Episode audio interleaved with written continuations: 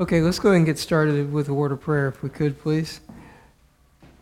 Our Father, we do thank you for the great privilege we have to come together this morning as the body of Christ. Pray that we would uh, show our love toward one another, that we would all be edified by being with the saints, that you would accomplish your purposes and your will for us this morning, Lord, that you would teach us from your scriptures by the Holy Spirit. We pray that He would have freedom to illumine our minds and show us the truth. Lord, we thank you for these words written by Ezekiel that we'll look at this morning. Uh, they're very old, but yet very pertinent to where we live today. So, for these things, we give you thanks and praise in the name of Jesus Christ. Amen. So, this is week number 35 in our study in eschatology. And Last week we began to look at uh, Ezekiel 40 through 42, in which the temple is described. This would be what I believe is the temple during the millennial kingdom. Uh, we compared it to the temple that um, Solomon built and then the one that Zerubbabel rebuilt that was eventually expanded by uh, Herod. And those temples are much smaller than this temple that's given in Ezekiel. Um, there's great detail given. We'll look at some of that this morning about this temple. Um, we said that uh, we looked at the exterior wall, and I need to give you some clarification this morning, but the exterior wall was 500 reeds by 500 reeds. It's a square. Uh, a reed there being, we said, about 11 feet, so it's it's, it's more than a mile on each side. So this is a very, very large area that is the temple area. And there's a wall all the way around it that separates, the scriptures say, the holy from the profane. So once you go uh, inside this wall, then you're on holy ground.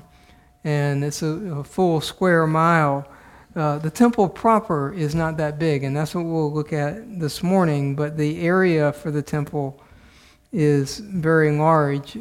Interesting that even though there are three different temples in the scriptures that I believe are described, this one being much larger in area than the others, the nave, what is called what we would think of as the holy place, and the Holy of Holies are the same size in all three of these temples. They're each 60 cubits by 60 cubits, uh, 60 by 20. Um, the nave being 40 by 20, the Holy of Holies being 20 by 20. And so, and they're the same in all three temples um, to the best that we understand. Zerubbabel's is not dimensioned. We're not given those dimensions other than a decree by, I believe it was Cyrus and but they probably built it right on top of the same foundations that were there originally. So it probably is the same size. They certainly had the um, the documents that had been given to Solomon, those that had been written down of the description of the temple, and so they knew how big uh, when Zerubbabel was rebuilding, how big the original temple was and what its dimensions were. So um, they, they probably built it to the same size also. Uh, the only thing that's different in the um, original temple and in the one that Zerubbabel rebuilt, we know there was a curtain between the Holy of Holies and the holy place. No mention of a curtain here in Ezekiel. Um, it's just spoken of as where God dwells, where his throne is, um, with no, and that's talking about the nave and the Holy of Holies, and no, no description given of a curtain, which makes sense because we know the curtain was rent uh, from top to bottom when Jesus Christ died on the cross.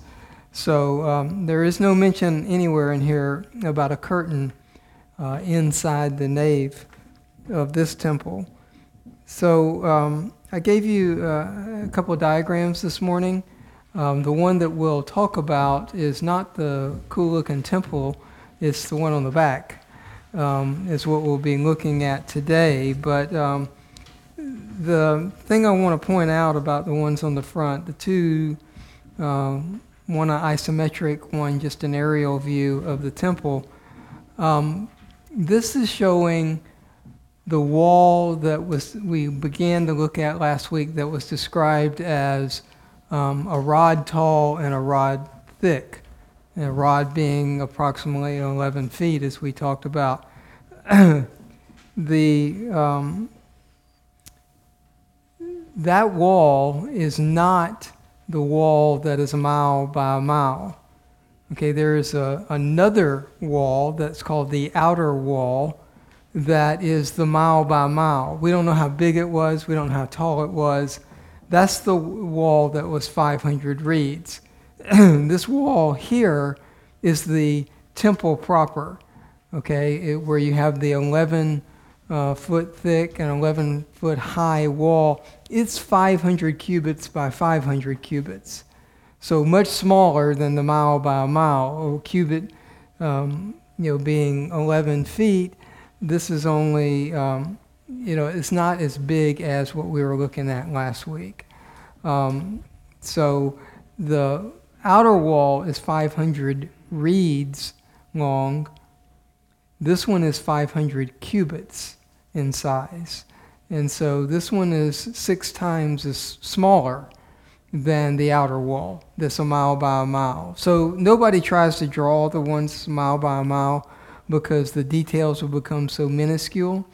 So anytime you see a diagram of the temple of Ezekiel, they're talking about the 500 cubits by 500 cubits, which is what is drawn here, not the mile by mile. So there's a lot of area around this temple proper that is also called holy ground that is where nothing is. Okay, there may be trees there and that kind of stuff, but there's no, um, there's no buildings, there's no structures. Um, this is, is set off. And we'll see that when we get to the division of the land, especially the prince's land. We'll talk about that. That this temple and the mile by mile is inside of the prince's land.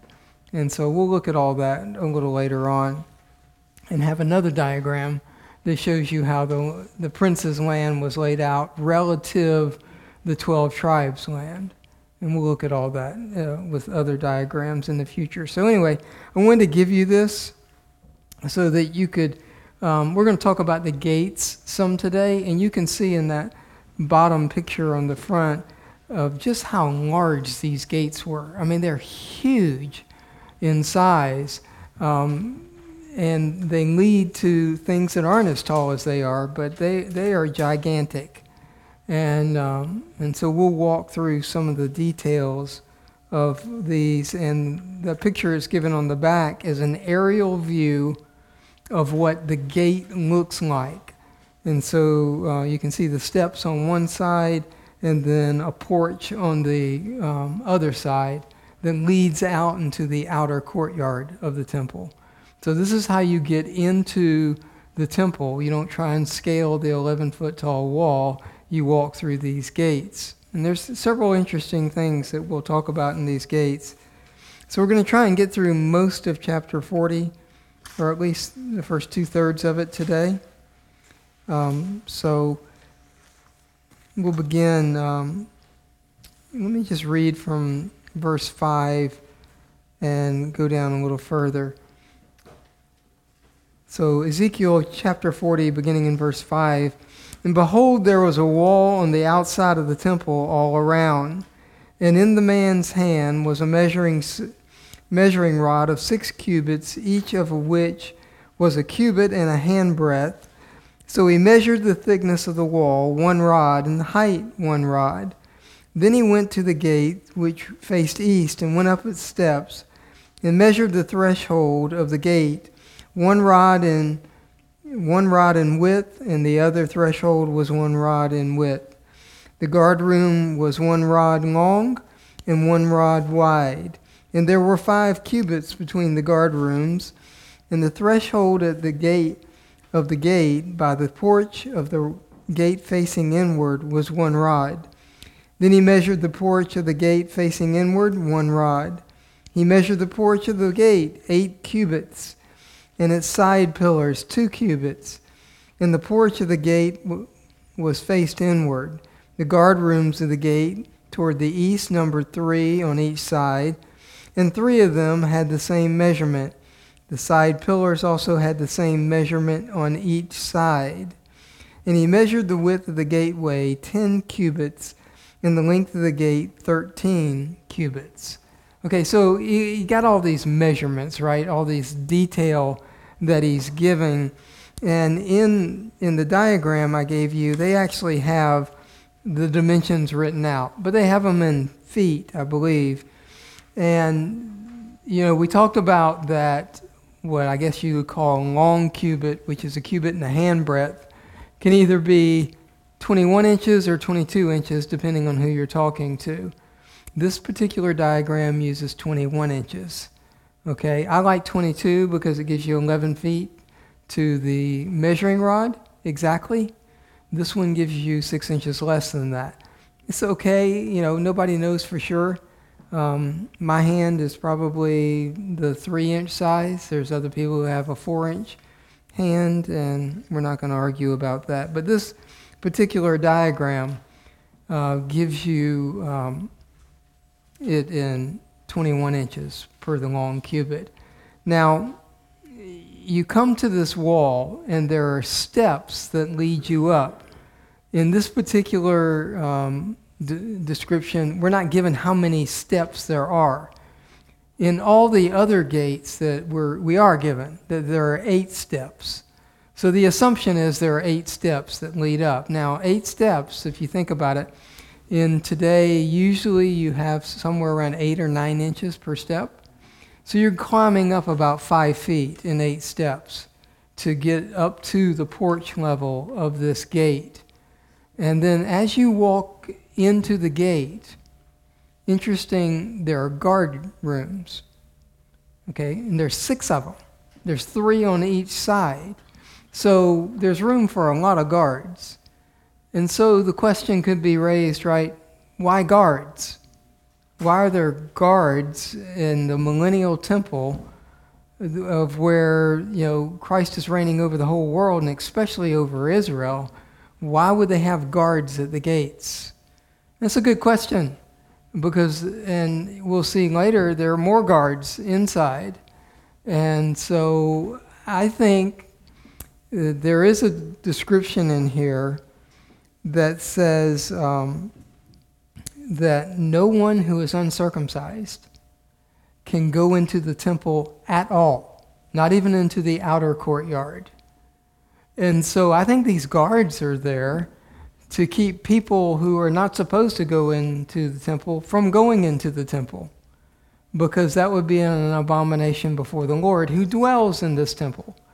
And so you have these guards who are standing at the at the um, entrance, and there we'll see soon there are three of these gates, and they all have guards at them to protect the um, people from going in. Look at look at chapter forty four and verse nine, and I'll, I'll jump back and forth because you don't.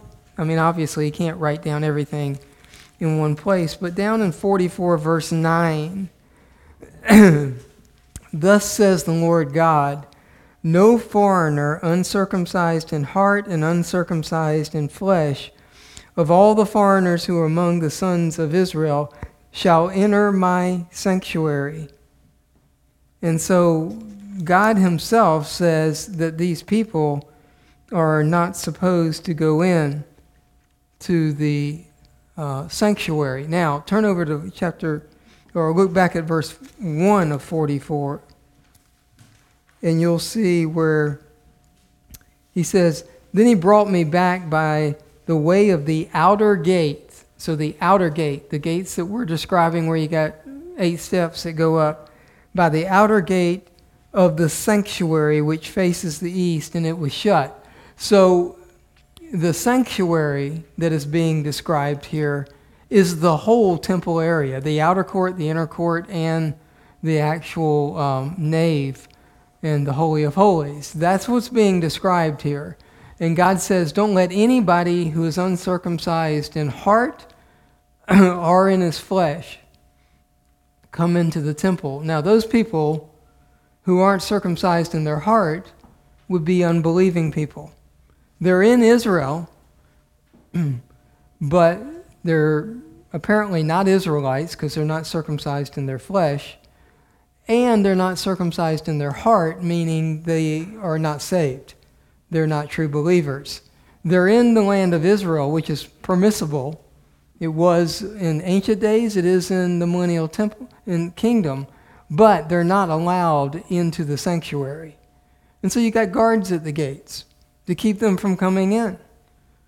And, um, you know, a lot of people think these guards are the lower level priests. They may be, but their job is to guard the gate.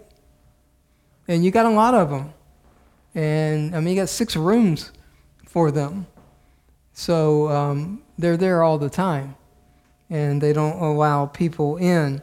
Now, this gate that is described here is given in some detail, and we'll look at a little bit of that. Um, but the other gates that are described in this chapter refer back to this gate, okay, which helps us a little bit. So um, the gates aren't different. And let me just show you that, um, that these gates are all the same, all six of them. The ones that lead into the outer courtyard and the ones that lead into the inner courtyard. You got gates around both, and you can see that in that diagram. These huge gates, um, and they're all the same. They're they're identical to each other, so you don't have to go through. The, I mean, they do go through the description six times, but you don't need to walk through them, right? Because they're you'll find out they're all the same, and um, so looking for the place where we can look and see that.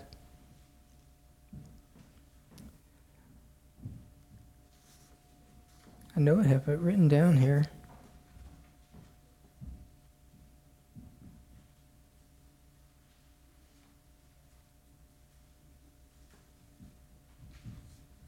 Well, go ahead.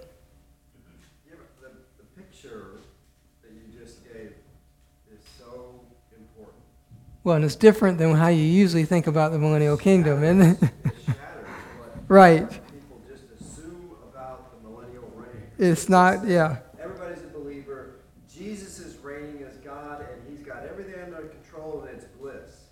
Right. No. That's the farthest from the truth. Well, And that's what yeah. you got to ponder and re, kind of rebuild that reality into your head, because there's hostility here. Oh yeah. I mean. hostile heart set against God in huge volumes of population. Right, and, and I mean, it says it in the Psalms, and it says it in Revelation a couple of times. How does Jesus rule? With an iron rod, right? So that's not gentle. I mean, there, there are laws, and you must obey the laws, and anytime there's an uprising against the law, it's immediately uh, extinguished. But there are a lot of unbelievers on the planet who you know, they give allegiance to Jesus because they're made to. Sort of like the king of the world, you're going to give him allegiance and you're going to march in front of him and you're going to be respectful and all that. But they don't believe he is who he says he is. And there's a lot of those people that are still alive during the millennial kingdom. Now, there are people, I disagree with this, but there are people who believe that in the tribulation war, every unbeliever is killed. But my question to them is show me that in the scripture. It says all the army is killed for sure, but you don't send everybody into the army. There's still a lot of people left back home. And so, all those people the scripture is silent about, does not say they're killed. I mean, it does say that uh, half the population on the planet is killed, but there's still billions of people left. And so, I think that all these nations that the scripture says will honor Christ are not believing nations. There are a lot of unbelievers. Now, they're ruled and reigned by believers. And I believe that's you and I and all the other saints through the ages, except for the Israelites, are ruling over the world. And over the, over the 12 tribes of Israel, you have the 12 apostles reigning as their princes. But over the rest of the world, there's still a lot of unbelievers. And, and I, I uh, you know, if someone says, no, they're all killed, then say, show me that in Scripture where it says that all unbelievers are killed in the tribulation. I don't find it. It doesn't say that. Many that hold to that are some of the most faithful. Oh, Absolutely. And they say, well, it's obvious that everybody's killed. And I say, it's not so obvious. it doesn't say it anywhere that everybody's killed. Another thought, and I, we don't want to go into this, but it just launched as you were rebuilding that image is Jesus emptied himself when he came, Yeah, of his God rights. divine prerogatives. Right, He's going to return as the second Adam, right. which is really the highest level of achievement that any Human. human, thank you, it's almost hard to say that. It is. Our Lord, right? Right. Read The Man Christ Jesus if you haven't by Bruce Ware. Wonderful treatment of the humanity of Christ. And it gives you that.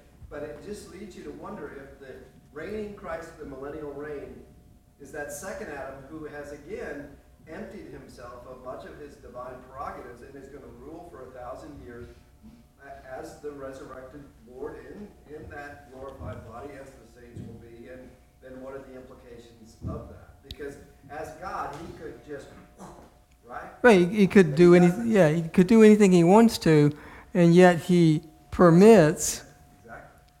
Because it shows the blessing of Israel, which is the purpose in him coming back and reigning, is to show the blessing of Israel that God can do with his creation whatever he desires, that he keeps his promises, that he's faithful, that he is the Lord. I mean, that's the whole purpose in Christ coming back to reign, and, and we miss that. We think it's to come reign so everybody can have a good time. And it's not that at all. It's for his name's sake that he comes and rules and reigns. And we, we, I think we often have just the wrong picture because we've been taught the wrong picture. And it's not what the scriptures reveal when you get down and you read what they say. And it brings you back to these gates. These are literal, necessary gates. Yeah, these, I mean, there, there's this huge wall and there's gigantic gates that you have to walk through, very glorious, very um, ornate, and they're guarded by lots of guards. So, you know, we don't know if the guards are holding swords or, you know, it doesn't give that description, but you're not going to get through if you're not supposed to go in, is, what it comes. And these are big gates. So there's got to be a lot of guards because they're wide and they're large. You know, they're 75 feet deep and they're 25 feet wide. So as you walk through these gates, there's a lot of area that you've got to keep people who shouldn't be coming in from coming in. So, you know, do they have turnstocks? It doesn't say that, right? You know, Jesus could walk through walls and, and, and pass through time, space, right? A- a- after he, uh, right. That, that conjures up a whole nother dimension of Yeah, it does. we'll- yeah, uh, does that mean we'll be able to walk through? I don't know. Um, so anyway, um, the description is very different than um, how we often think about it. Um, and all you have to do is just read, and we'll we'll get that picture. And I didn't find my reference, so we'll just keep going. Um, so as you continue into this um, area and you pass through the six rooms that have guards in them, and, and there's actually a barrier wall between you and the guards. It's not big, um, it's a cubit tall, so it's only 18 inches tall, but it's to keep you from going into the guard rooms, basically. And so you walk through the middle of the passageway, um, and um, th- this gate, like I said, is is it's got a lot of area. A lot of people could be in this gate at any given time. The guard rooms, just give you an idea, there's, you know, there's three of them, um, are 25 feet apart as you go in. So if you get by one guard gate, you probably, I mean, guard, set of guards, you're probably not going to get by the next one, and certainly not the third one. Um, so um, they're there. 40, kind of yeah, which is what I read.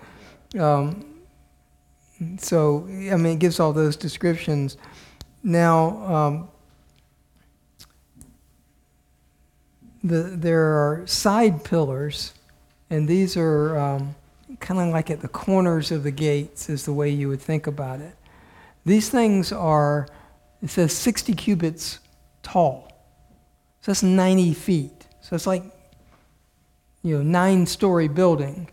Just, and it says they're only six cubits by six cubits. So, I mean, they're, they're not huge, but they're very tall. And so, very ornate. And they'd be at the beginning and at the end of the gate. And you can see that in that diagram that it shows these huge gates, especially compared to everything else around them, where, which is not very tall. Well, I was going to say, The- the terrain has been flattened. Right, yeah. And The the, mountains have been flattened and Jerusalem has been raised. Well, and you know, and we believe that that mile by a mile is is terrain, and uh, there are debates about where the temple is going to be. I happen to think it's going to be where the original temple was. Just makes sense. Um, but um, that area is not a mile by a mile in size. The mountaintop is not, and so there's got to be some flattening done. And certainly in tribulation, we see where there's a lot of geographical, topological changes that happen. And uh, so it will be flattened. And, you know, which means you can see way out too, especially when you're walking through these gates that are elevated, that you can see out all, you know, over the whole um, place. And then you, you, once you get through the gates, you come out onto a porch. And so you're looking out over the temple uh, up on this porch. And then around the wall, all the way around and around the gates, there is a lower um, court. It's, it's part of the courtyard, but it's lower, it's down, it's depressed. And you can see that in the diagram, he shows it pretty well. That all the way around this, there's this lower area and I don't know if that's for drainage or you know what, but um, anyway, the you you walk out of this porch and you can see all of this, you know, expanded out in front of you, and then it's hundred cubits, 150 feet until you come to the gate that goes to the inner court. So there's this big area all the way around that you can walk out and enjoy. You know, uh, we don't know what's going to all be there, but. Um, anyway, it's, it's, it's a, pretty good size area. The river of life is there. Is Well, the river of life it is there. It starts actually at the edge of the wall. And we'll talk about that because Ezekiel gives great description of this um, trickle of water that becomes ankle deep and then knee deep and then chest deep and then way over his head um, before he ever gets to the sea, um, just as he's wading out in it. And it's fresh water. So, and it connects to the Mediterranean Sea on one side and to the Dead Sea on the other side. So the Dead Sea gets fresh water in it and becomes alive and teeming with lots of game. So, um, very, very different. Anyway, we'll get to all of that uh, eventually. Now, all of these chambers have windows in them, and you can see that's depicted pretty well in that view of the gate that it shows the windows that are in each chamber, and all the way around there are windows. Um, I, I assume so you can get light in, so you can get air in. You know, um, again, there's a lot of people in this gate, and it could get somewhat uncomfortable to have that many people if you didn't have some fresh air coming in. So there, there are these um, uh, windows all the way around, and then interestingly. I wouldn't have thought this. There are ornaments on the pillars and on the walls, and the ornaments are palm trees. And so palm trees. So you think, you know, where are palm trees in the scripture? Are there palm trees in Israel? I mean, apparently there were a lot of them because you remember as Christ came into um, Jerusalem, for the um, for his entrance that they were laying palm trees on the ground, and they, or palm branches on the ground, and they were saying, Hosanna to he, you know, blessed is he who comes in the name of the Lord, uh, which is a quote out of Psalm uh, that they were singing as Christ came into the triumphal entry and laying palm branches on the ground as a way to honor him. So these palm branches certainly speak of honoring of the Lord. Then you'll, if you read over in Revelation, when there's this great multitude of people in around the Lamb, it says, and this is I think chapter 11, um, and they're dressed in white robes, and they're holding palm branches. It says, and waving them to the to the Lamb, and so um, one of the elders walks up to John and says, Who are these people? And John goes, I don't have a clue who these people are. You know, but you know who they are, so tell me. And he says, These are those who come out of the tribulation, which means these are true believers who are killed during the seven year tribulation. That's the way you get out of the tribulation, is you get killed. And there's a multitude of them, and Scripture says so many that you could not count them. So a lot of people place faith in Jesus Christ during the tribulation, after the rapture, and are transformed, become true believers, and then are killed. Lots of them. And we know that's true because the Antichrist, when he can't get to Israel, it says that he's enraged and he goes after the others, which would be people who aren't Israelites who are true believers, and he kills them. Um, if you look at Muslim theology, they believe that Jesus Christ comes back and kills all the Christians because they incorrectly believe that he's the Messiah. It's like ter- turning Christian theology on its head, right? Um, that's what they believe. I mean, you can read it, it's explicit, it's not hard to understand. Um, but we obviously don't believe that. We believe it's the Antichrist and the false prophet who kill all the Christians, all that they can find. I believe there's some that live through. There's others who say, no, every single one is killed. And I can say, show me that in Scripture, because it doesn't say that. Um, so, anyway, we'll, we'll talk about that another day. Um, so, um, this palm branch, this palm trees that are uh, apparently they're carved and then hung on the walls, is what it said, and on the, the pillars. Um, apparently they're there to simply honor the Lord, to show this is a place. Oh, the, yeah, Solomon's temple had the same thing. I, right. Right. Yeah, and so um, there's some who believe this uh, represents fruitfulness of the Christians, could be. Um, but every place we see them in Scripture, they're there to either give refuge or to honor the Lord.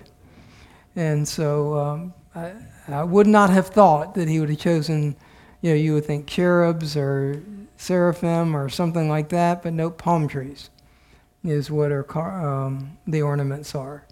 And they're, they're all over the place. They're on these gates and they're on all the inner gates. And so you've got all these palm trees, uh, palm tree ornaments that are hanging everywhere. Now, um, okay, let's read a, a, few more verses here. Um, where did I stop at? Um,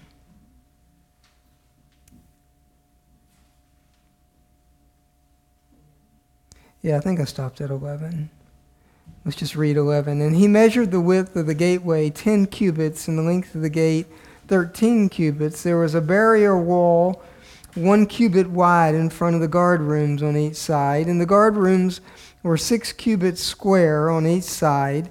He measured the gate from the roof of one guard room to the roof of the other guard room, a width of 25 cubits from one door to the top top door to the door opposite. He made the six pillars. He made the side pillars 60 cubits high. That's that 90 feet that we were talking about. The gate extended round about to the side of the pillar of the courtyard. From the front of the entrance gate to the front of the inner porch of the gate was 50 cubits. So that's the, that's the uh, length of the entrance. There were shuttered windows looking toward the guard rooms and toward their side pillars within the gate all around, and likewise for the porches. And there were windows all around, and on each side pillar were palm tree ornaments. So there are the palm tree ornaments. Then he brought me into the outer court, and behold, there were chambers and a pavement made for the court all around. Thirty chambers faced the pavement. The pavement, that is the lower pavement, was by the side of the gates corresponding to the length of the gates.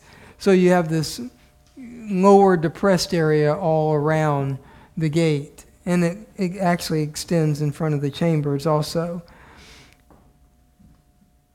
Then he measured the width from the front of the lower gate to the front of the exterior gate of the inner court, a hundred cubits on the east and on the north. Okay, so it's a hundred cubits once you get into the outer court to get to the gate to the inner court. So 100 cubits 150 feet, 50 yards, half a football field to get over there to um, the next gate that you would go through, although you're not allowed to go through it um, because it goes into the inner court. Okay.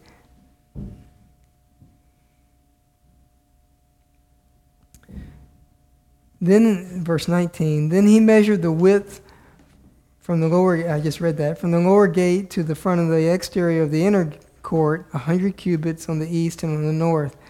As for the gate of the outer court which faced the north, then he goes into this description. And this description, you'll notice in verse 22, where it says, the same measurements as the gate which faced toward the east. So you've got a gate on the east going in, you've got a gate on the north going in. That is the same description as the one on the east. And then you keep reading. The inner court had a gate opposite the gate on the north as well as the gate on the east, and he measured, and so you've got opposite the north would be what? The south. So you've got three gates, one on the east, one on the north, one on the south. Now I'll tell you, the one on the east is shut, and nobody gets to go in it. And there's a good reason for that, and we'll see that a little later on. But you can't go in the east gate. So you can only go in the north and south gates, is the only way. And, it, and the temple temple proper is on the west wall, faces the east gate. So if you went in the east gate, you'd be looking directly at the temple, where you go into the nave and then the Holy of Holies. Okay, so you can't go in that gate, the doors are shut. And we'll see the reason why. Well, I'll tell you the reason why, because the Lord goes into the temple through that gate, and then it's shut and nobody gets when he left the old temple and we'll look at this in detail later when he left the temple originally this is the temple that solomon built um, before nebuchadnezzar destroyed it the glory of the lord left it and he left it going to the west okay so he comes going to the east so he comes back from the east heading toward the west from the same way that he left. And he goes through that gate, goes through the inner gate, goes into the nave, and dwells there for the whole millennial reign. And the gate is shut from the east side, so nobody else can go through it because that's the Lord's gate. And that's the way it's left.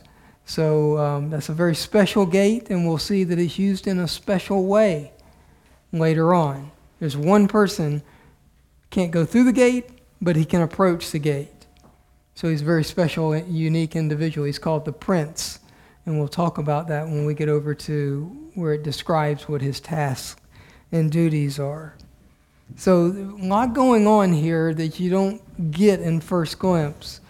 Um, very special place. Okay, so um, it says in verse 17 that there are 30 chambers that face the outer courtyard. So that would give you 10 on each wall the south, the north, and the east.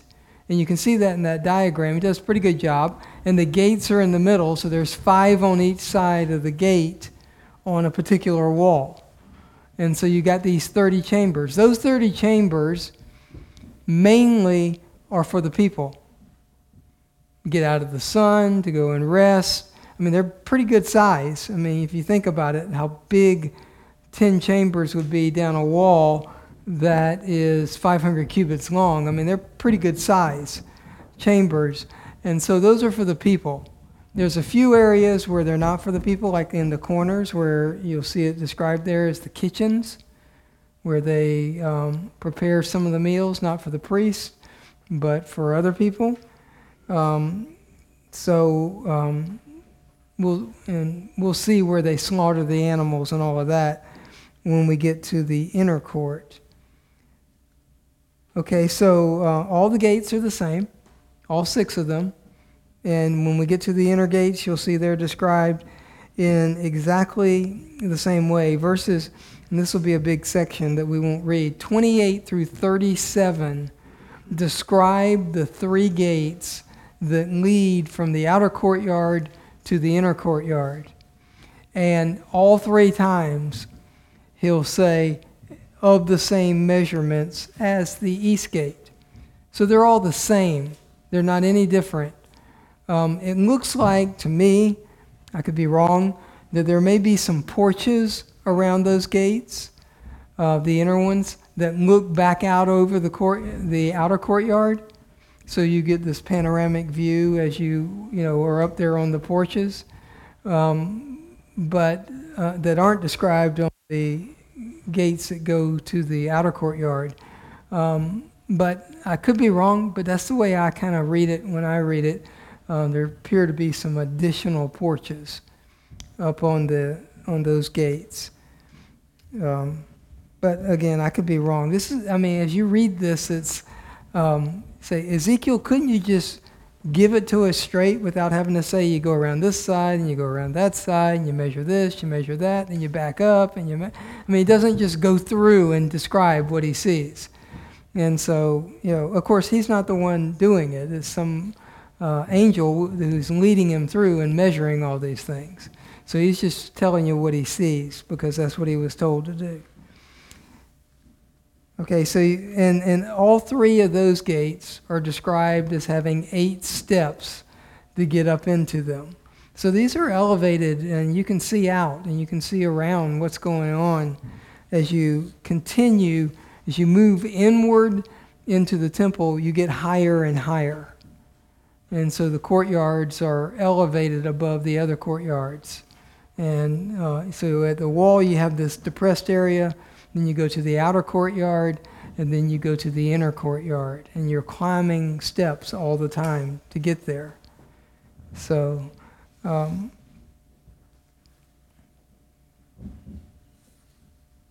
okay.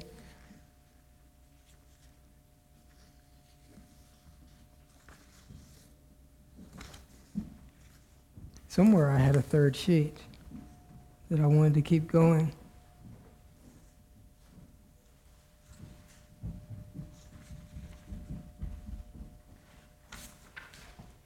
Well, you have the third sheet, so. Um,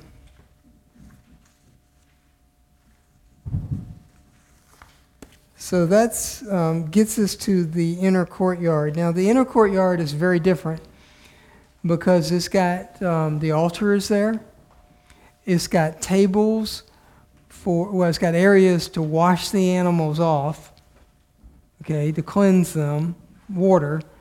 And then it's got tables to slaughter the animals on. And then it's got tables to move the carcasses to. And then you have the altar where you offer the sacrifice.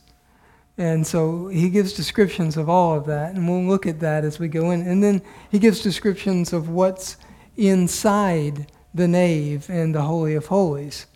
Um, and there is um, no Ark of the Covenant. There is no, um, you know, the presence of the Lord is there, and it says that.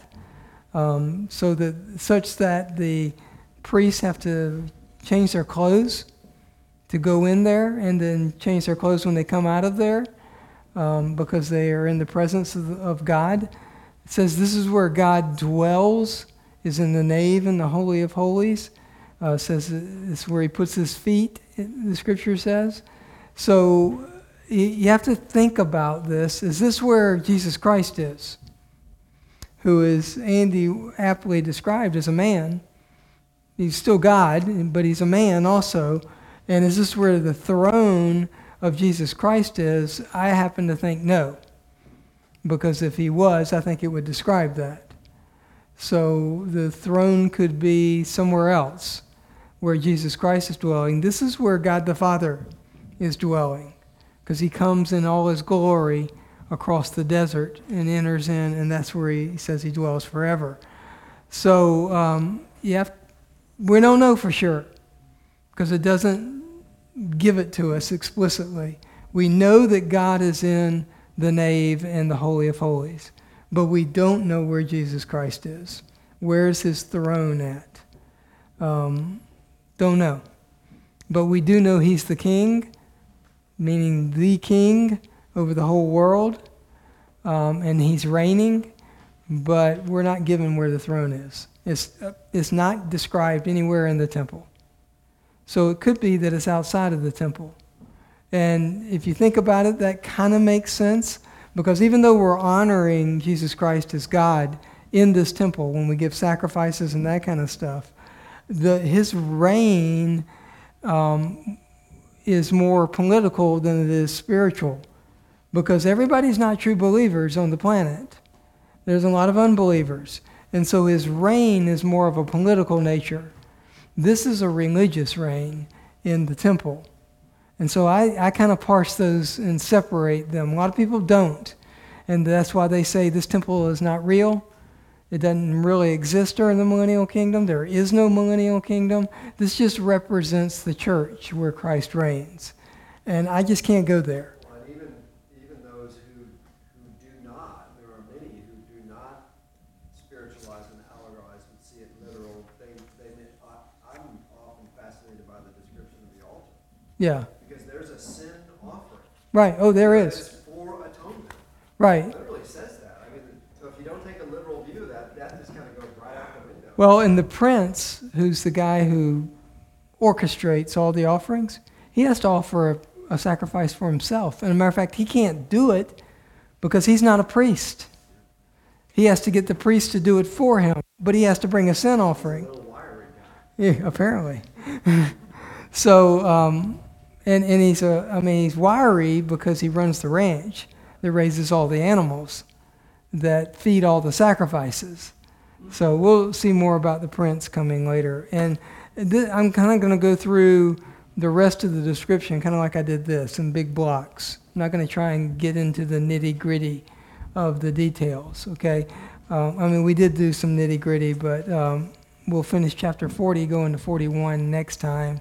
And uh, 40, 41, and 42 all are descriptions of the temple. Now, when we get to the inner court, we may spend a little more time there uh, than the outer court. But get the picture. There's these walls that are a mile in size. And then in the center of all of that, you've got this temple that we're talking about now, where that has walls that are um, a measurement of the rod, 11 feet by 11 feet. And, um, and then everything that's being described is inside of those walls. That's where the gates are to get into the temple. But that outer wall that we talked about, that's a mile by a mile, that separates the holy from the profane, the scripture says. In the chapter 42, that's the very last thing that's said, that that wall separates the holy from the profane. So as soon as you go in that side that wall, you're on holy ground. And then you begin to approach the temple that's elevated. Okay? So that's where we'll pick up next time, is uh, toward the end of chapter 40. Thanks for your time.